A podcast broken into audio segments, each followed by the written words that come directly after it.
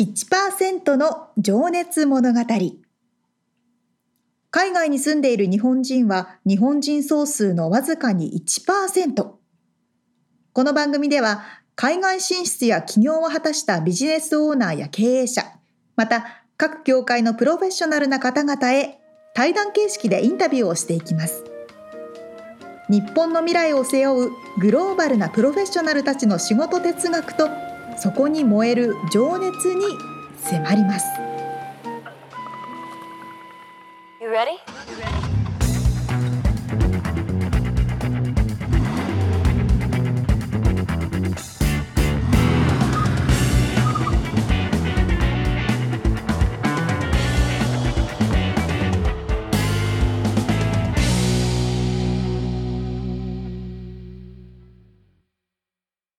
こんにちはこんにちは。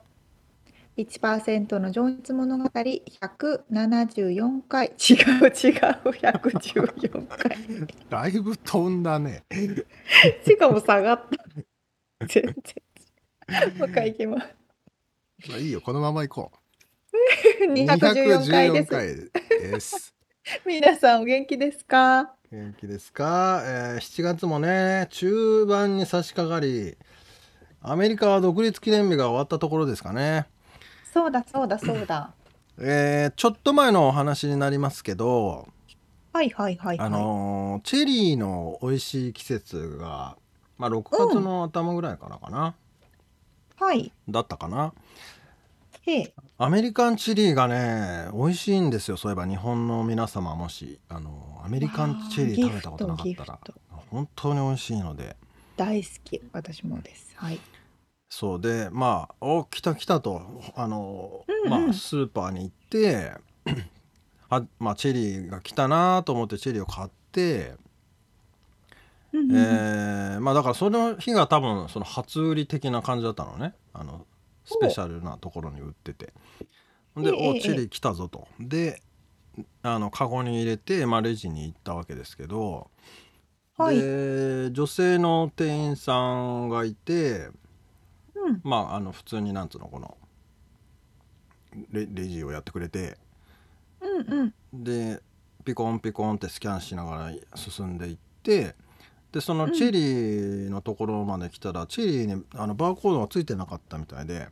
で値段がわからんとなって、出たそういう状況あるるよね。うんうんうんで隣のレジの人に「へい」っつって「これいくら?」みたいな感じで聞くんだけど「うんいや知らん」みたいな感じで隣の人もわからなくて、うんうんでもう一人なんかフラフラしてるやつにもフラフラしてるというかそこら辺にいたインフォメーション的なところにいた店員さんに「カタログ見見て」みたいな感じで言ってでそれもそ載ってなくてほでうまああの店内トランシーバーみたいなやつあるじゃんあれなんつうの、はいはいはいあれでなんとかなんとかいくらか誰か見てみたいなチェックしてみたいな言ってもそれも反応がなく、で、まあ、結局結論的に、えーもういいやって感じでバッグに入れてくれて、もう今 OK みたいな感じであの、無料、まあ、at least we try みたいな感じであの無料なになるわけですよ。でこの感覚ってまあそんなに驚きもしなかった俺もいたんだけど。うんラララッキーみたいな感じでね、うんでもさ日本だったら絶対見に行くよなと思いながらその売ってる場所いにやー確かに行かないんだよねそこには値段書いてあるのよ見に行きゃいいのに見ねに行けばいいのにさい多分数十秒で済むことなんだけどさそれをやらないの ねどう思うこれ いや本当に今の話を聞くとアメリカでビジネスをやって従業員を持つっていかに大変かがわかります ねそうなんですよ絶対怒られるじゃん日本だ ったら持って帰っていいよっつって勝手にさそうそんな権限ないのにね、うんまあただまあ沙織ちゃんわかると思うけど割とアメリカではそういうことがよくあるみたいなね。ありますね、うんなんかはアメリカだなと思ったっていう話なんですけどね。なんかウェブでねオンラインのもの買っても2個取れたりすあるそうとそうとかねよくあとるかからね返品するっつってももういらんもう持っといていいよとかねあそうそうそうそうもう一個送るからあ送るらあなくていいるよとかねそうそうそうそううん、多分その確信犯もいるんだろうけどねまあね、うんでもちょっとなんラッキーだなと思ったりもするよねそういうのはなんか全然消費者からするとそうそう全然使える例えば洗剤とかがさなんかちょっとだけ漏れ漏れてたりしてさそうそうそうそうちょっとこれ漏れてんだけどって言うとさもうそのまま持っといてもう一個送るからうんみたいな感じで,、で2個分使えるみたいなねよくある まあそんな、言ったもん勝ちみたいなとこありますかまらあ、ねそうだよね、まあ、それをねこう悪意を持って利用する人もいそうだけど、いっぱいいるそうそうそうそうまあ、そこら辺もでも想定内なんだろうなアメリカっいいてですね太っ腹リアルアリメリカねまさにリアルなアメリカの感じですね、そうまあそんな小話でございました、はいまあチェリー食べてくださいって感じ美味しいからチェリー美味しいよねもうほんと止まんないんだでははいそう なの。ではでは本編に入っていきます。はい。毎回ですね、一人の方のインタビューを4回に分けてお届けしているこの1%の情熱物語ですが、今回はですね、アメリカでクラシックサックス奏者をされていらっしゃる井上塚さんのインタビューの2回目です。はい、ちかさんが、えー先週はねプレイヤーとして、まあ、LA フィルでも、えーサックスを担当したりとか、まあ、あと講師としてね、えー音楽サックスをまあ教える、まあ、そのドクターというふうにいう称号を持っているというなかなか面白いお話だったんですけど今回は、えー大阪生まれのちかさんが、えーうんうんまあ、いろいろ国際色豊かなですね、まあ、人生を歩んでるわけですけど、はいまあ、あの転換期となったお話とかね、えうーんうん今の仕事に就くまでのお話を伺っております。では聞いていただきましょう。はい。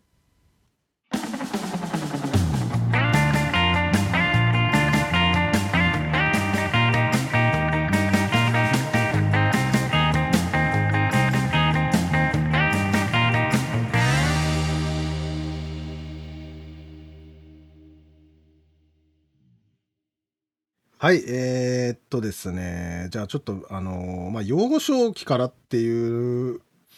まあ、そんな、あの、あれなんですけど、事細かじゃなくていいんですけど、 あのお生まれから、ちょっと今はのい仕事に至るまでをざざっと伺っていきたいんですが、ざざっといきます。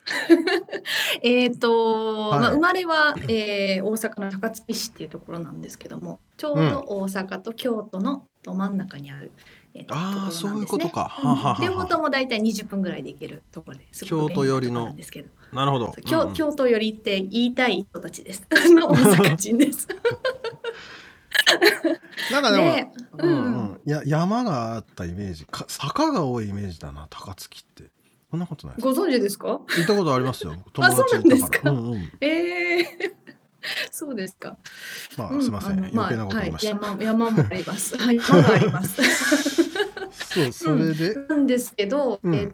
と4歳の時に、えっとドイツのですねフランクフルトの近郊のバードホンブルクというところに、えー引っ越すんですね。おうそれはうんご両親の転勤という、はい、父の仕事の関係で、5年間あのフランクフルトの方で過ごすことになって。それってでもまあまあ都会なんですかねですそうですね、まあ、近郊なので、まあ、あのうん車、アウトバーンバーって飛ばせば全然フランおーあのフランクフルトの街にはい、うん4歳の頃そうですねそれ覚えてます、覚えてますねあそうなんですねようあまあさ行った時は覚えてるかどうかって言われたら曖昧ですけど、あうんうん、なるでほどまあそそこから9歳までーうフランんクフルトに住んでまして、はうん、であのー行ってた学校がフランクフルトインターナショナルスクールだったので全部英語だったんですねいああドイそうドなんイだツドイツ語は全くやらずなるほど 過ごねしてしまってで土曜日は補習校に行くっていう感じですね。それ日本語の補習校でそれ日本語の補習校です、おーねへーうんうんうんじゃあドイツにいながら日本語と英語で生活してた、そうですね。まあ、とはいえドイツ語も入ってきますよね耳にはね。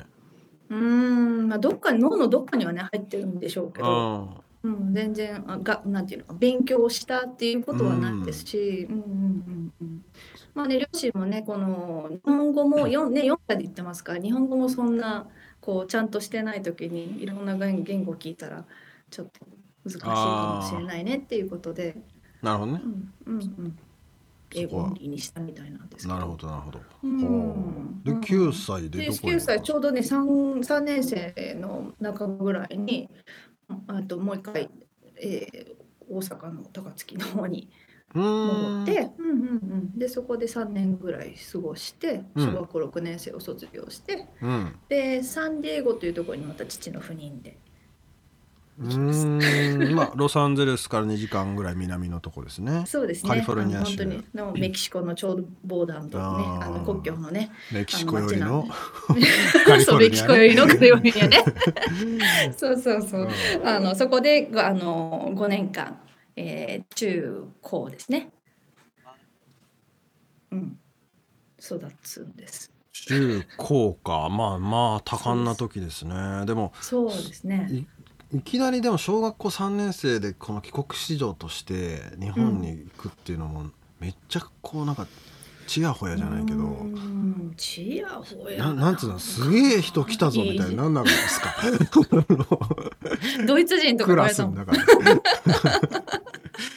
そうでちょうど帰った時が夏だったんですよ。あはいはプールのみんなが持ってるあなんていうんですいか水着水着、うんみんな同じじゃないですか紺色の。はいはいはいそれがなくて。うんすっごいレインボー着てったんですよ。おうおう一人でそ、ガンガン浮きますねそうれなんか、いまだに言われるんですよ。レインボー着てたよねみたい な。そうそもうう。最先端じゃないですか今ちょうどプライドね今やってるけどあのそうかそうか。自由でいいんだぞっていうそう、なんかそう。メッセージを発してたんですかレインボープラスなんか星みたいなのなんかつ いてる。あの水着だったんですけめちゃどくちゃ。派手じゃないですかそう、まあ、そ、そんなんでも、全然、なんだろう。めげず。どんいなじめ、うん。子供だったんですかえいじめがあったんですかいじめ、もういじめも、まあ、られもせず、多分気づいてなかっただけなのかもしれな結いけど。構じゃあなんつうんだろう積極的な子供だったんですかねうん、なみんんななとのかな。そうなのかな。ワイワイな。仲良くなれる感じのうん、ありがたいことにねうん。で、まあ、ね、やっぱり日本語も、まあ、両親もすごく。ね、頑張ってくれたんだなと思って、うんね、帰った時にそそんなにものすごい遅れを取るわけでもなく、うーあんのそっかそっかついていけたのでもうそれをすごいありがたかったな補修校に行ってた甲斐行がっあってたたってこと甲ね斐行ってた甲斐があったなっていうのね、うんなるほどねえちなみにそこその時は音楽は触れてたんですかあもうね4歳ちょうどドイツ行った時ぐらいからピアノを始めてておーなでるほそどこでずそこからずっとクラシックのピアノ本当にあの楽しむっていううんで本当にガンガン頑張ってやってるとかそうじゃんじゃなくてもう本当に習いとし事てはみたいな楽そうそう習い事を楽しんでほしいっていうぐらいの、うーうんんそんな感じでな作んかってたんですねちなみにその夢とかあありましたその子供の 頃の子供の頃の夢サッカー選手、ええ多んでしど ょこどこ行くんですかどこかえじゃあまあそう運動もやりつつピアノもやりつつそうなんでしょうね結構えやんやんちゃというか活発な子だったんですねねそうそういうことなんでしょうねなるほどね文集文集な文集かの中に書いてもサッカー選手になりたい。なかなかでもそうなんだその頃でね、う書んくってすごいなと思います、しかも女。性でねそうだね。なかなかうんえーでもじゃあ中学校でまたそれであれか離れちゃうんだ、友達そうなんですよ。ううんんうんうんでも、うんうん。中学に上がる時だからどうでしたかその時友達と離れるとかそういうなんかまたまた行っちゃうのみたいな。また行っちゃうのというか、うんあんあんまりでもすごく衝撃的ではなく、えうん、すんなり受けられ受け入れたんだと思います。あんまりなんかこう嫌だったとかそういう思いがないのうで。うんうんうんんうんうんうん。ちなみにご兄弟はいらっしゃいらっしゃっ私一人なんです。たお一人うんじゃあ、うんお母さんとお父さん3人でもそうです。うまたサンディエゴ行くぞーとうん。でね、まあドイツでの生活がものすごくうん印象的だったんですね。ほうそのインターナショナルの学校だったので、いろんな国の子供がいるんですよ。ああ確でかにフランクフルトっていう、まあ、金融のね割と大きなうん町でもあるし、こう政府関係者もいたんだろうし、いろんな会社もあるだろうし、うんまあ、そういう子どもたちが、ね、いろんなところから来てたのでクラスの中であの、まあ、文文集みたいな、ね、写真とか見るとみんな名前の下に国が書いてるんですね。ああなるほどねで,、うんうん、でもうクラスの中で「あなたの国ではどうなの?」っていうあの聞かれ方をするんです。はいはいはういんうんうん、そうだからルカあなたのイタリアの家庭ではどうなのみたいなそあうーそうそう、うんうんあそういうなんかこうもう最初から日本人としてこうなんかこう植え付けられた感じがするんですうーん日本代表だったわけだもうその時かうん、ら そう。そうでラでンもランチタイムなんかもアメリカの子はピーナッツバターサンド,、ね、サンドイッチもはいはいはい持ってるし、ね、インドインドの子はちょっとなんかインドっぽいものなんかこう手で食べてるし、あー 私をおにぎりってみたいな なんかねなん面かそういう白い面白いところにいたのでそれでもうすすでに国際性がそこで磨かれそうです ね国際色豊かうーん、まあ、でもねそうそういうもんだったからなあのん、うん今から考えたらなんか面白いところにいたんだなって思いますけど。もうでも楽しい思い出ばっかっすかなんか辛かったなとかなんか帰りたいとかはなかったんですね、うーんまあ4歳で行ってるので、まあそりゃそうかあんまりなんか帰りたいとかそういう気持ちがなかったのかな。うーんうんそっかまあそんな感じでこう海に日本の外に外でい生きる人間として育ったので。はいはいはいまたまただからサンディエゴに行くっていう時にもすんなり受け入れたのかうなというふうにもん思いますね。なるほどね、うんうんうんうんまあ、柔軟性がもう養われているのかなう んうんうんうんうんそうですか。まあちょっとここら辺で聞いときたいのがちょっと皆さんに聞いてるんです けど、なんか人生のうん転換期となったようなうんエピソードとかってあったりします？そうですね、あのーまあ、なんでこうサクソフォンを始めたかっていうところがすごく重要になってくるんですけどほど。あのーアでメリちなカみににごめんなさい。じゃあちょっとそそサンディエゴに行っている時はまだあれですよね。サクソフそォンうではすやねってピなアいですよね。ノ、うん、ピアノねオンリーだったんですよ、はいはいはね、アメリカに来るまでい。。なるほど。うん。でアメリカに来てからそのこのアメリカのカルチャーに溶け込みたいと思って マーチングバンドがしたかったんです。ああ、てってけてってけてってけてってけてってね。そうそうそうそうそうでフットボールとかではいはいはフいィールドショーとかでとか、はいあとマーチやったりとかもうすごく憧れだったのでなるほど。そこをやろうと思ってバンドに自分の高校に入った時にバンドに入って入入った。ら楽器を選んできあちょうど金曜日かなんかに入ったからあの月曜日までにやりたい楽器選んでこいって言われてうんうん。よし何にしようかなって考えてる時にああの金色の あのすごいかっこいいやつがいいからあれにしようと思って一人形から入ったんですよ。全然なんかあサックスのの,、ねあの音が素晴らしいからとかなんかこうチャーリー・パーカーのあのソロがもう本当にやばいからとかそういうのじゃなくて。あーもう見た目がもゴう見たー目ジがャスだもっうたそんうだそうゴージャスだったんですよ。女の子っぽいですねえでもちなみにピアノとかはマーチングバンドじゃないかピアノはないですピアノ弾ね。けるけどそれに関わるものとか別にそういうことは考えなかったんですねそう考えなかったですね。新しいことしたかったんえー、で。であのねゴージャスまあまあなそうキラキラしたやつそう吹いてゴみーたジいャスな金色のやつやるとか思って。いやー高そうだしな そう。高 どうだろうかな。もうちょっと意外と意外と高くないですよ あ。そういっすか意外とね。うん。まあまあ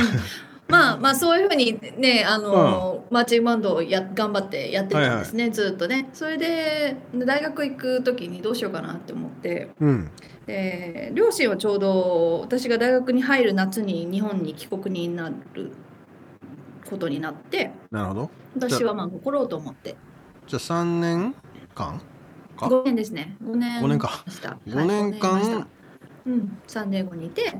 で5年目のその夏両親が帰国するので 私はアメリカに残って大学に行こうっていうふうに決めたのでうんあのじゃあ何ができるかなと思った時にあじゃあ音楽で行こうと思って本当に軽い気持ち、 本じゃ当あに、まあでもだから無事マーチングバンドでサックスを始めて、あ、そうそうずそうそうーっとそれは続けてらっしゃってそうなんですはあはあはあで、まあ、まあ楽しいし、まあ、このままねそんなにあんまり深く考えてなかったんですようそのん頃はね。うん、でそう、うん、ででそうこうしててじゃあちょっとサックスで試してみようと思ってうん今から考えるとすごく無謀なんだけどいや ーなかなかチャレンジャーですねまあそ ごぶっ飛んでると思う。うん、ご両親はちなみになんかその言ったんですかその時いやー両親はね本当にあのーやりたいことをやらせてくれて本当にありがたい。ああじゃあのもううんうんやりたいことやりなさいっていう感じで応援してくれた感じなんですね。そうですねそうですねうんうんうんねえでこう気づいた時にはオーディションっていうものを受けなきゃいけないんだっていうのを初めて知ってへーああでじゃあオーディション受けるな受けなきゃいけないからじゃあレッスン受けようと思ってそれが3ヶ月前だったんですよオーディションの。 はで本当にオーディションに必要な曲を練習してそれも全部覚えてあのアンプしてでオーディション行ったらあ、うん、あのまあ、いくつかで大学を受けたんですけど、まあ、ピアノでも受けてサックスでも受けて、ああなるほど、うんううんんうん、両方受けたんですけどその UCLA の先生、まあ、自分今の恩師なんですけどもが取ってくれて、はまあ、そこからそこからですねそこからあの一生懸命やったわけで、まあ、それまでは全然一生懸命やってないでそれまでは本当にじゃあそのなんかいわゆるだから部活で あそうそうそうそやってうましたみたいな感じでそうなんですそうなんですすごいっすね。あいやー才能でもっていそうかそれをそれをこう拾ってくれた先生ありがとうあー だからそれあーそそこがものすごく転転換期ですあかーねな自る分ほどのね。ね。うんうんうんそれうん。たはだ、ううんん、ただ言えることはそのアメリカの大学ってそういうことが多少できてしまう。はなんかこう日本の例えば音大とか芸芸大とうんうかん行こうと思うともうこのラインにいないと、なんかもうアウトみたいな。もう落とされてあなた絶対もうこれあー音楽なんかでは無理よみたいななんかパンって跳ねかれちゃうようあなあイメージなんですけどもなんかアメリカってすごくそういう、まあ、私は本当に運が良かったんですけどもあの全然そこのラインに達しなくてもこれからやれ,、ね、これからやれることをどんどん見つけていこうっていうことをなんていうのかな大事にしてくれる大学が多いなというふうには思いますね。うんうんうんうんまあね何か光るものが一つでもあったらこう引っ張り上げてくれるっていうかそういう感じなのかな。うんそうですうねんそれはすごく思いますねあのどのレベルでも居場所があるみたいなそういはいはう感じがしますね、うんうんい、すごいねでも何をその先生はこのちかさんの 中に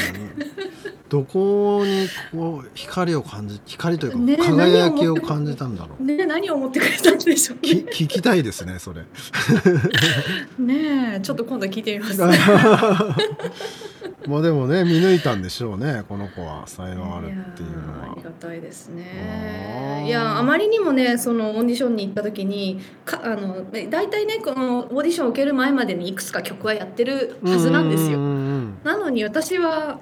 ピアノの曲とか書いてたんですねもう全然やったことないから。うんうんだうかんら「君はサックスをやる気があるのか」とか言われて 舐めてんのかみたいなうんこれはダメだダメだったんだとか思ってたらえそうです。えこれはすいごいなでもね、もっと他の人は多分もっと幼少期からずっとやってるわけですよねうーんどうですかねでも意外となんかもうやりすぎちゃって燃え尽きちゃう人も多いのかもあーまあその辺も才能の一種の才能ですよね続けられる才しれない。能っていうかねーんうん続けて集中してできることとかね。うんうんうーんまあでねなんかやっぱり自分のいろいろ環境とか考えてることとかその場面場面で変わっていくじゃないですかこうやりたいって思ってたものとかが、はいうんまあ、それがの軸がぶれなかったのかなうん意外とと思いますね。じゃあそこからもう大学大学院とずっとそうでサす。ックス一もう筋ぶっそうぶっ通しで全部大学やったので4年間、えー学部生やって2年間、えー学士かマスターやってで3年間ドクターやったので、計トータル9年。すげえそれはす ごいな9年うーんもうでもそこはもうだからプロプロと言ってもねプレイヤーとなんか先生とかなんかいろいろなうんうんうんものがありそうですけど、なんかちかさんの中ではなんかあったんですかそのイメージそうといでうかすねいやプレイヤーとしてももちろんやっていきたいっていう気持ちもあったし、ただこうな何かしらこうねやっぱり経歴として認められても認められるものとして一個あってもいいかなと思ってたものが、えっと、学問だったので。なるほどでで例えばねプレイヤーになっても教えるっていうことはするんだろうなってなんとなうんうくん頭の中であったので、うでんも教えるってなると最初は、えーどこで教えるの高校で教えたいの小学校で教えねいろんな場所ば場面があると思うんですもうプライベートでもいいんですけどももうもし例えばこう可能性があるなら大学っていう選択肢もあってもいいのかなと思って、で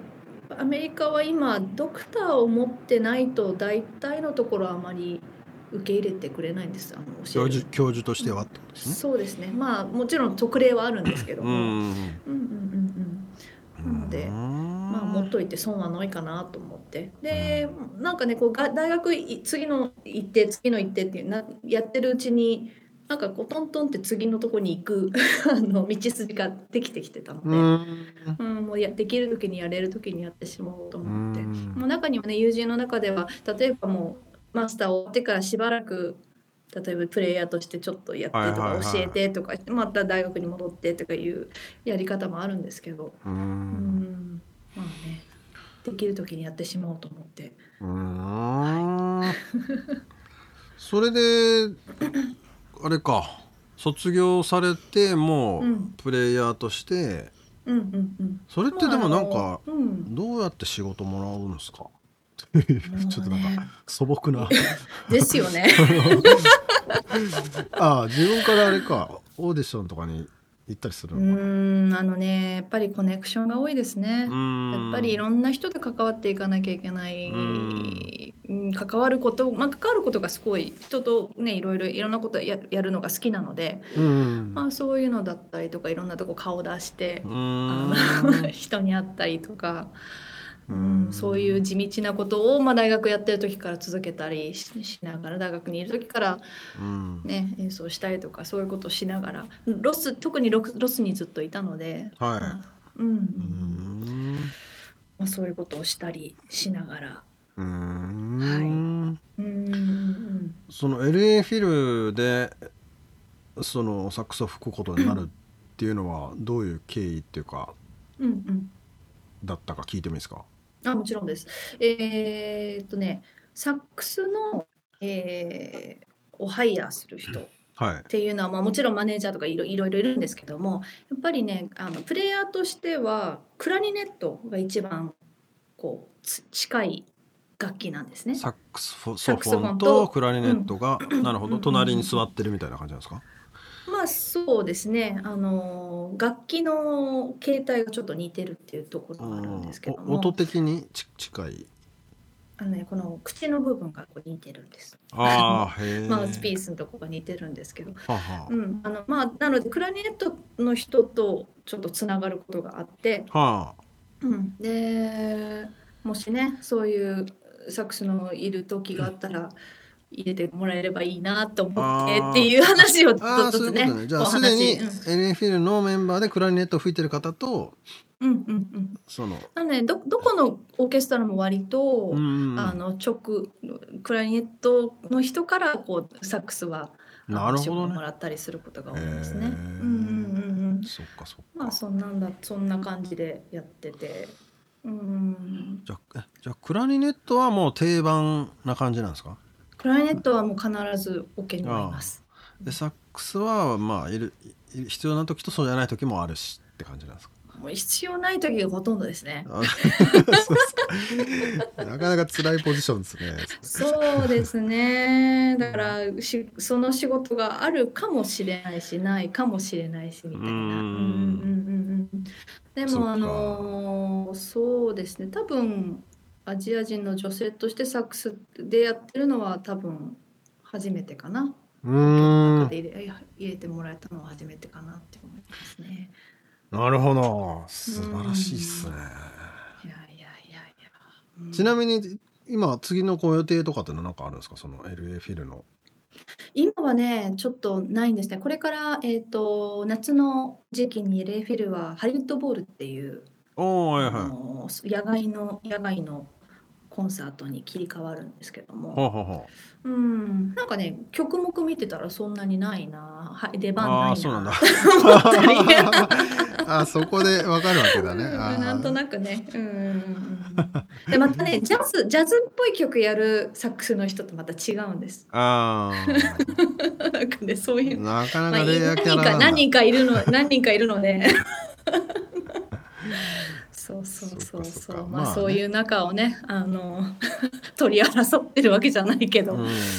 まあねそのオーケストラ以外にもそのね先週も話したけどデュオだったりうん、いろんなところで活動していらっしゃるってことでそうですね。で、まあ、日本にもいたので、日本でうんもう、あの、山口美紀子さんっていうピアノの人と。ずっとうん演奏させてもらって、まあ、ビデオももちろん YouTube に載せてるんですけどもう。うんん日本に帰った時は、また、ね、本当。活動の場を広げていきたいなと思ったりもしてます。うん、うん、うん。いやなんか本当サックスって色っぽいっすよねで 今いきなかっこいいでし ょいやい色つ色色っぽいっすねなん なんて言うんだろうねこのあのーこうミステリアスミステリアスでもないなうん。幻想的なといううかおおー。うんまあそのピアノとデュオそしてギターとデュオっていうのもね、んうん。こうなんかほんと絡まれ合ってる感じのなんつうんだろうね、まあ、エッビチなビジュアル感じ的というかに 見見えます。 そううん、綺麗な音しますよ。あの、ねジャジャズのイメージが強い方はクラシックのサックス聞くとあそうそうそうこんな音するんだってそうそう思あってそれもらをえるんそじゃないうかな思ったんですよと思いだからますもうああいうジャズのなんかこうふわーっていう感じのじゃなくて、うんうんうんうんなんかね、あなんかもう木管楽器だな優みしたいくな。うん、絡まり合ってる感がまあ動画をねみんな見てもらえたら ああこういうことねってわかると思うんですけどは初めて聞きました絡まり合ってる。でもなんかね絡まり合ってる感ないですかピアノともしくはギターと うんそうでもないんですね、まあそうですねあの室内楽になるとそうですね。うんあのうんうんうんやっぱりお互いの音とかお互いのやってることを聞きながらそうですよね演奏してるので、 絡まり合ってそれが醍醐味味ですよねライブのだってそうですね、うん、そこを聞いていただきたいですねうんうんうんうんじゃあちょっとねちょっと、うん今からねあのそのそこら辺のをほほかほ深掘りしていきたいんですけど、そのはい はい仕事というかその、うんはいはいはい、うんほ取ってくださいはい、えーじゃあ今から、え3部に行きますか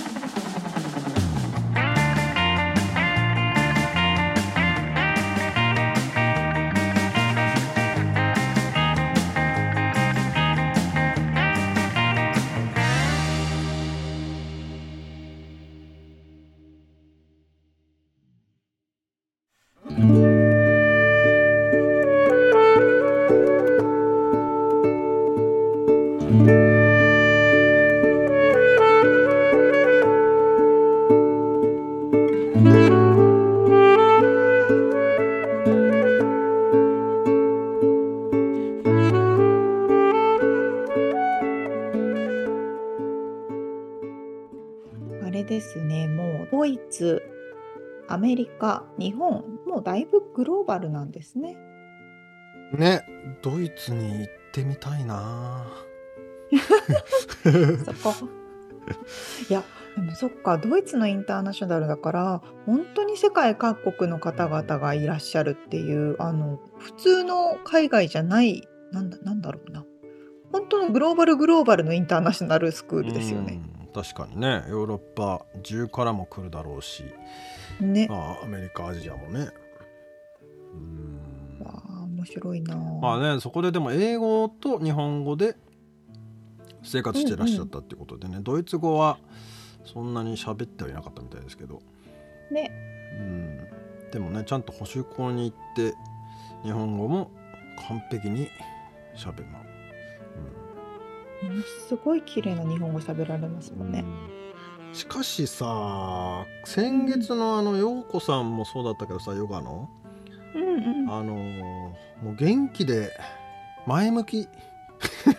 う なね。印象がとてもします。間違いない。ね。やっぱエネルギーあるんだよな。こうそうなのよ。皆さ。そうんなのよ。しかも陽の方のね。そうね。そうなのよ。すごいよね。なんかそういうの。いやーサックスは見た目で選んだっつってたけどさ。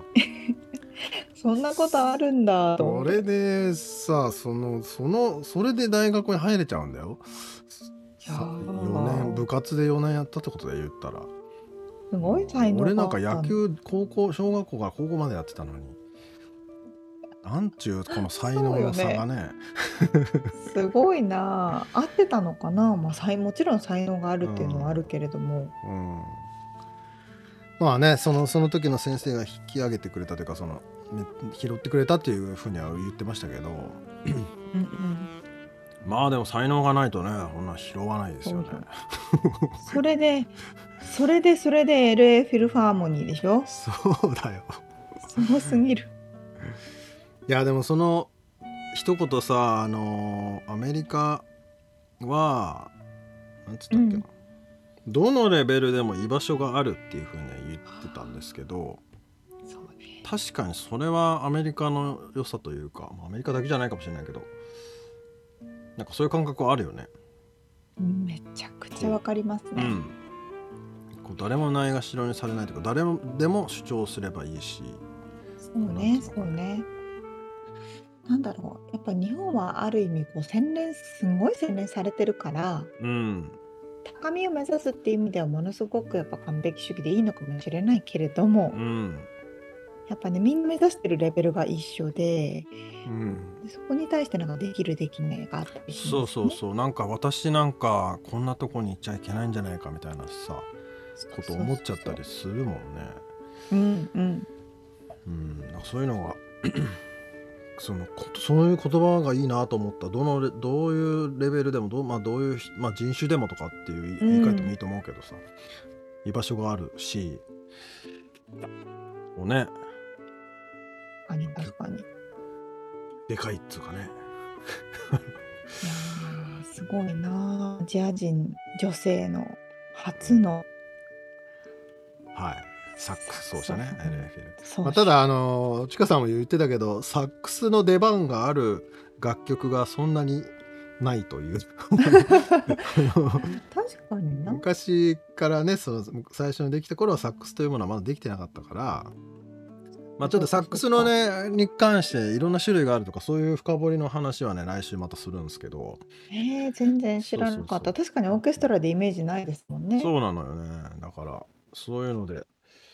なかなかまあただその分今まであの他の楽器をサックスに書き換えるっていううんその楽しさもあるみたいなこともねおっしゃってましたけど、はいはいはい、うん俺なんかさもう思い出したけど俺昔電子サックスっていうの持っててさ何それあのえっと電池を入れてふーって吹いたらあの音が鳴るなんかなんつうのエレピアノで言ったらエレクトーンみたいなやつうんうんうんもうあの昔あれ誰だっけあの筋肉もりもりのサックス吹いてたあのえっ、とメタイケに出てた人あそれ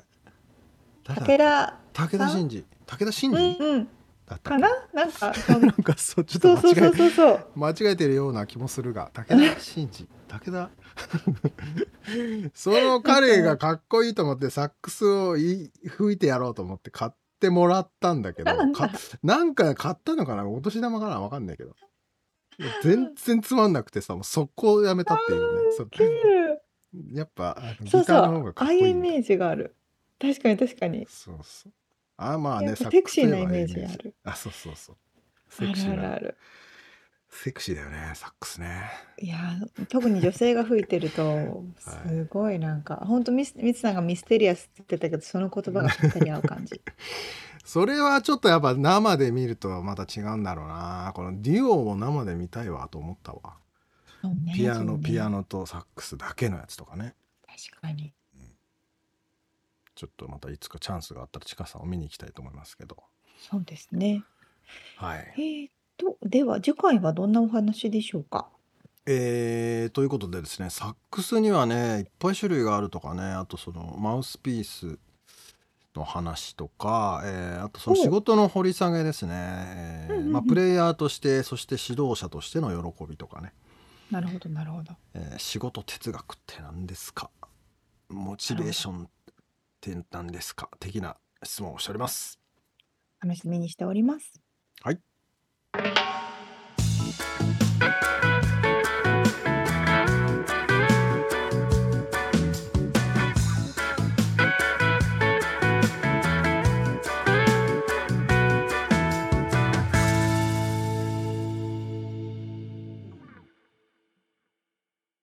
リアルアメリカ情報いいよ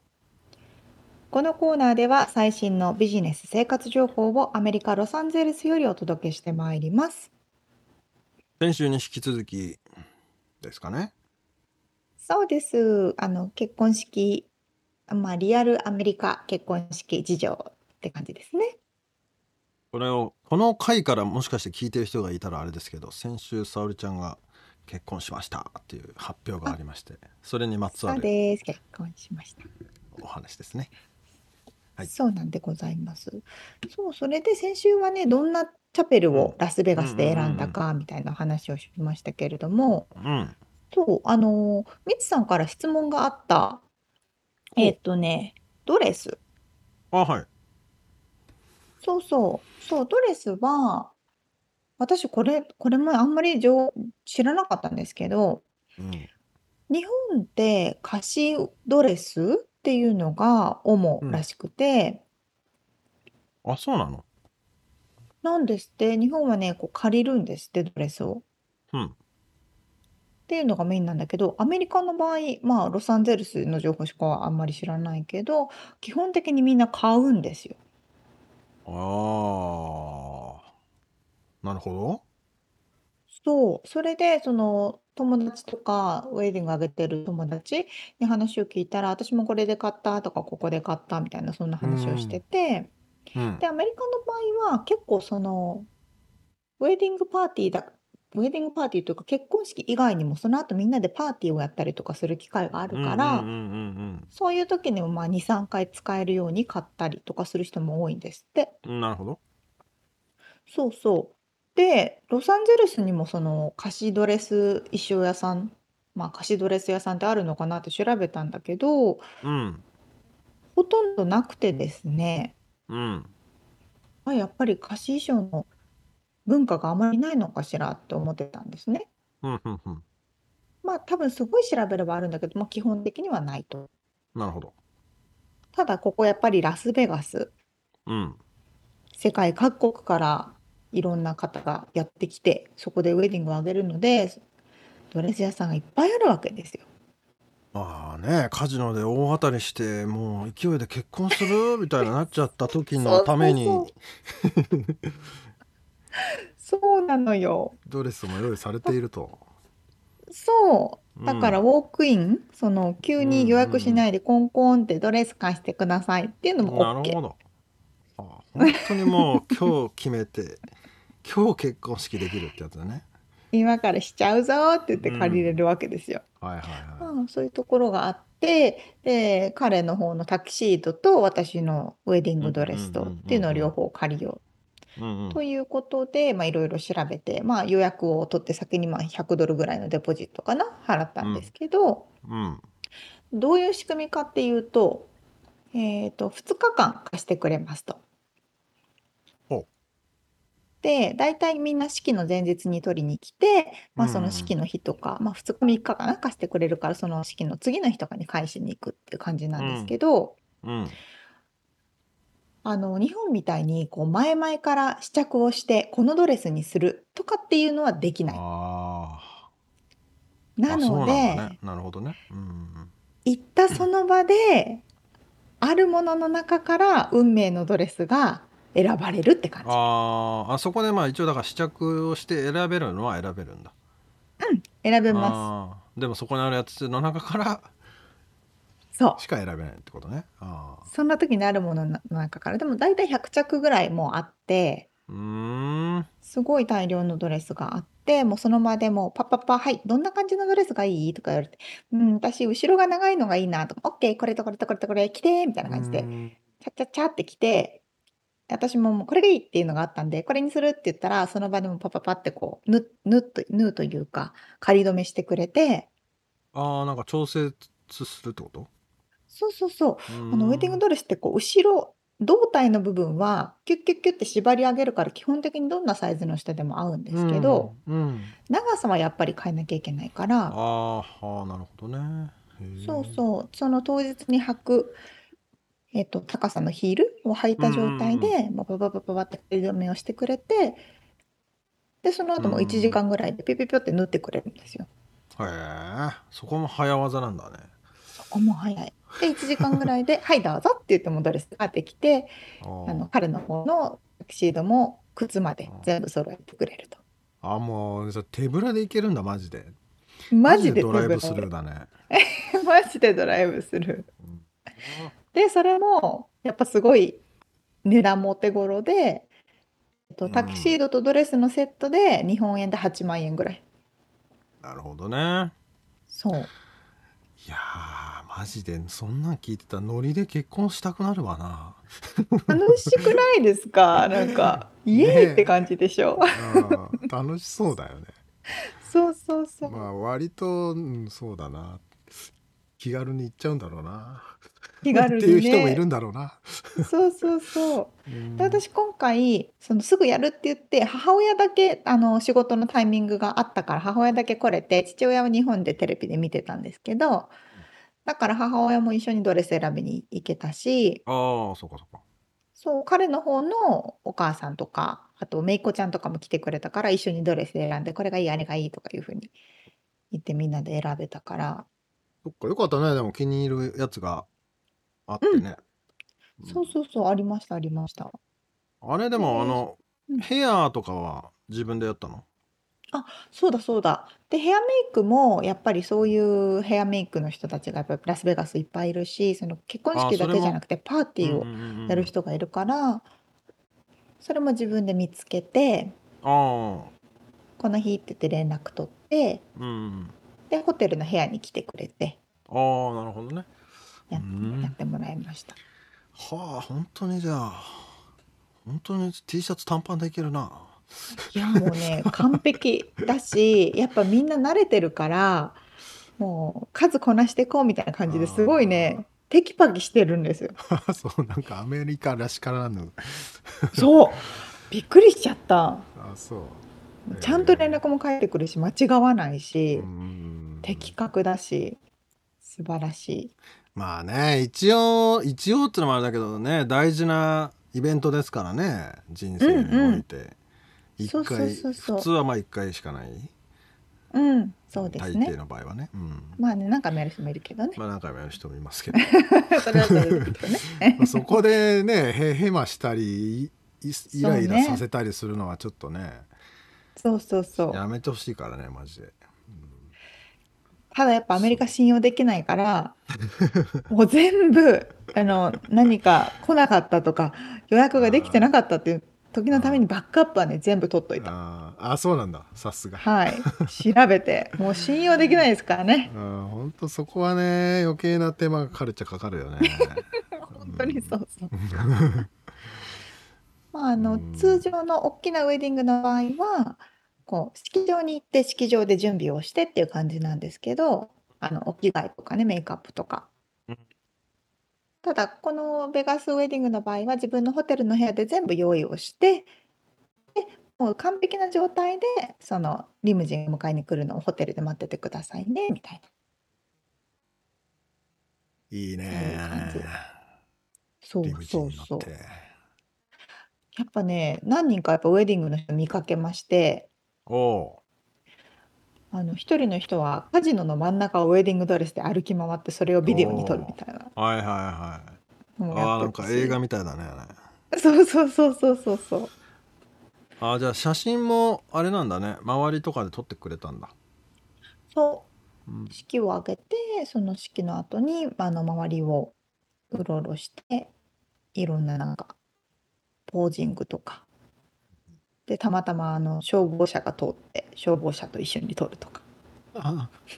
謎な。あまあまあ 楽しそうん、やっぱアメう。うリカだんからみんななんか「コングラチュレーション」とか言ってくれねえてみんな喜んでくれるの嬉しいよねああいうのはね。ねえう、そうんそうそうそれがすごく楽しかったですそうですか。そうなんですあであとちなみにもう一個情報を言うとうんそのウェディングの前にえっと指輪も買いに行ったんですよねうんそれは LA ででそれは LA なんですけうんうどんもう私たちちゃっちゃと済ませたかったからもうさ今日買いに行こうみたいな感じでうん買いに行ってで、ラスベガスの、じゃないや、ロサンゼルスのダウンタウンにジュエリーディストリクトっていうのがあるんあですね。あはいはいはいはいありま私す行っね。たことなかったんですけど、う本ん屋街っていうのかな。まああとデザイナーさんもいますよねジュエリーデザイナーアーティスト。ああ、うんいました、いましそこらた。辺のオフィスがいっぱいあってね。うんうんそうそうそうそう、本当になんか、なん、なん、何百ぐらいあるのかうな、ちっちゃいんお店が。うんうんうん。問屋さんとしてもみんな宝石を売ってるはいはいはい。人たちがいる、その、一体みたいなのがあって、かっぱ橋のジュエリー版みたいな。もうビル全体がってことだよ ね。そうそうそうジュそうエでもリそいっぱいあー。う初めん。て行ったんですけうどなんかそこーでん。まあ選んでうーん。こんなのが嫌なのがいいさささって選んで買ってっていう感じうでしーたんとえ、でもその場、その場でゲットしたってことサイズとか合わせてもらったり、あ、もう合ってるやつをってことそのサイズもその場で変えてくれてあ、そうなんだね。へえ。やっぱその問屋街だからそのサイズ直す人もすぐそこにいてうーじゃあ1ん。時間後に戻ってきてねとか言われたらサイズとかあとはこの石をこっちに移してほしいっていう依頼をしたんですよ。あ。はこの枠がいいからこっちに移してってそういうあ。のはいもは1い。時間でやってくれましたよ。あすごいうんね。へえ。うん。本当なんかさ、早技だばっかりだね。そうそこうのそう間そのう。引っ越しと違って。 そうなのよ。いそろういろなんスでムーす。ズにいくんだね、こういう時は。そうね、確かにね。そうそうそう。まあデパートとかだとね、やっぱもうちょっとこうブランドものがあったりとか、いやーね、また取りに来う来ないん、といけないとかあるもんね。そうそうそう、すごいやっぱり素敵なものうで、こう箱ん。がちゃんとついてうて、ちゃんとしんた証明書がとかあるけれうども、ん。まあそういうのは取っ払っていいよっていう人はこういう問屋う街とか行ん。くとなるほどね。それはなかな面かいい白い情かも。報ですね。うん、あの、ウェディングリングだけじゃなくていろんなジュエリー売ってるので、最速だもん。今日行って今日ゲットして。そう。あら、明日ベアス行って明日結婚ベ式アやスる結婚しぞてってつって のに行けるってことだよ。で母ちゃんも来てちょっとあの来月ベガスで結婚式やるから来れるみたいな 感じじゃあ飛ま行機取あでってみたいも、割とね、外国人はそういうのも必要だもんね。スピードもね。だから時なそうがであるすよね。ねうん。そうそうそうあんまりうん予定組めない人も多いしそうねそうそうそそうなのそうなのう。なかなか。有益ですな。な情報ですそな。まあただう面結白婚いする人がどれぐらいいるのかっていうそうだ アよメリカであじゃあ今日最後の情報としてはい。あのあこれは次回に取っとこうかなもう時間が結構押してますからねあ、そうですか。次回はちなみにどんなはお話なんだろうか。次回は当日の流れと、えーハプニングあ、集でございますハプニング集、あ、楽しみにしております。はい 以は上い。リアルアメリカ情報でしたはい。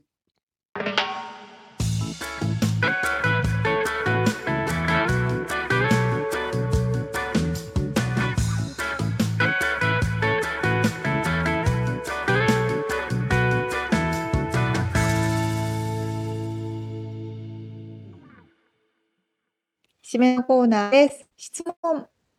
はい、質問、えー、っと、沙織ちゃんは、はいはい。まあ、ちょっと結婚したばっかりっていうのもああののタイミングでどうかとも思うんですけど、AI と恋愛できると思いますか、ああ、AI と恋愛はできないと思います。うーん。それは。なんですかね。いろいろ思い通りに行き過ぎちゃうのかなって思うけど、それも汲み取ってくれるのか。うん、ちょっとこのマンネリ化してきたなっていう時にポコンとこう刺激のある発発言を してくれたりとかよくわかんないけど。確かにね。そうそうそうそうそあう。あいやー俺このえー、間あなんのでミさツさん。うんうん。 「はーはーっていう映画があるのね「あのシーハーハーの「はー彼女ははいはいはい。ちょっとまあちょっとまあ56年前の映画だけどうんうん。 5年も前じゃねえかまあまあ AI と恋愛するっちゃ AI の人を彼女を好きになっちゃうってやつなんですだけど、はいはいはいはい。まあ、それもあったしまあんなんかだんだんやっぱりですねあの人間的なこうどんどんどんどんデータが増えてきてさ、うん。でその今のマッチングアプリとか見ててもさ見ててもっていうか、うんうんまあ見たことないんだけど 話を聞いてる限り、そこでやっぱりなんかね写写真とテキストだけで、うなんんか。こ好意を抱いたりさ、そうね。まあまああの遠距離の人とかもいるじゃんいきなり遠距離の人とかいるじゃんあのそうですね。ズームだけでしか話したことないとかさ、うんうんうんうん。そういうのを聞いてると、まあ、AI か本物か分かんねえぞって言われてもさまあね。となったらなんかまあありえるんかなみたいな、確かに、本当にそうかもしれないですね。うん、でねまあセス CS で沙織ちゃんも行ってきて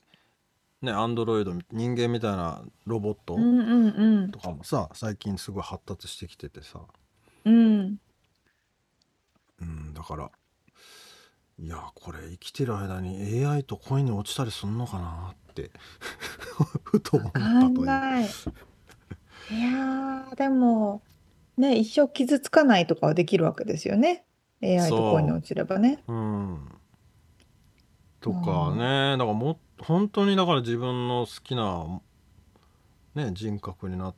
ていくんだろうしさ理想の、それこそまさ果たにしてそれでいいのかですよね。まあいいのかどうかはよくわからんですけどうん。うん。そうね。恋に落ちるとか全然できそう。だって、あの、あ、携帯のあゲームうんとかでもあるじゃないですか。そのゲームの中の主人公が自分の好きなようにいつも言ってくれて、なんかメールとかしてくれて、はいはいはいそれでもう会いたくなっちゃうんだよねそう、あ、まあ、一緒か。そしたら、普通にあの、ね、アニメの主人公に恋をするのと一緒かって感じですね。そうだけどねでももっといやその「ハーっていう映画はね、まあ、イヤホンで、まあ喋るんだけどその A- AI がそのずっといつも、うんうんそうまああの今沙織ちゃんも AirPods、はいはい突っ込んでるけど、うんうんそういう状態でずっと会話してんのね喋れないあの歩きながらとか仕事しながらとかへえ。それもなんかね面白いなあというこうそう面白い未来だなあって思った。うん間違いなくそういう方向に進む人はいますよね。うんねまあなんか取り留めのない話になりましたけどというのがですね面白いまあいいかこれまたちょっと次の話にしようかなあ、そうしまあすか。そそんな感じにしときますはーい。ではでは、えー今回お届けしましたインタビューの内容とリアルアメリカ情報のインフォメーションはブログに掲載しております。podcast.086.com、podcast.086.com、または1%の情熱物語で検索してみてください。はい、えー番組がちょっとでも面白いと思っていただけたらぜひフォローをお願いしますお便りレビューもお待ちしていますそしてパトロンさんからのご支援も引き続きお願いします、詳細はウェブサイトを見てくださいはい。ということで、今週も聞いてくださってありがとうございました。ありがとうございますまたお会いしましょう。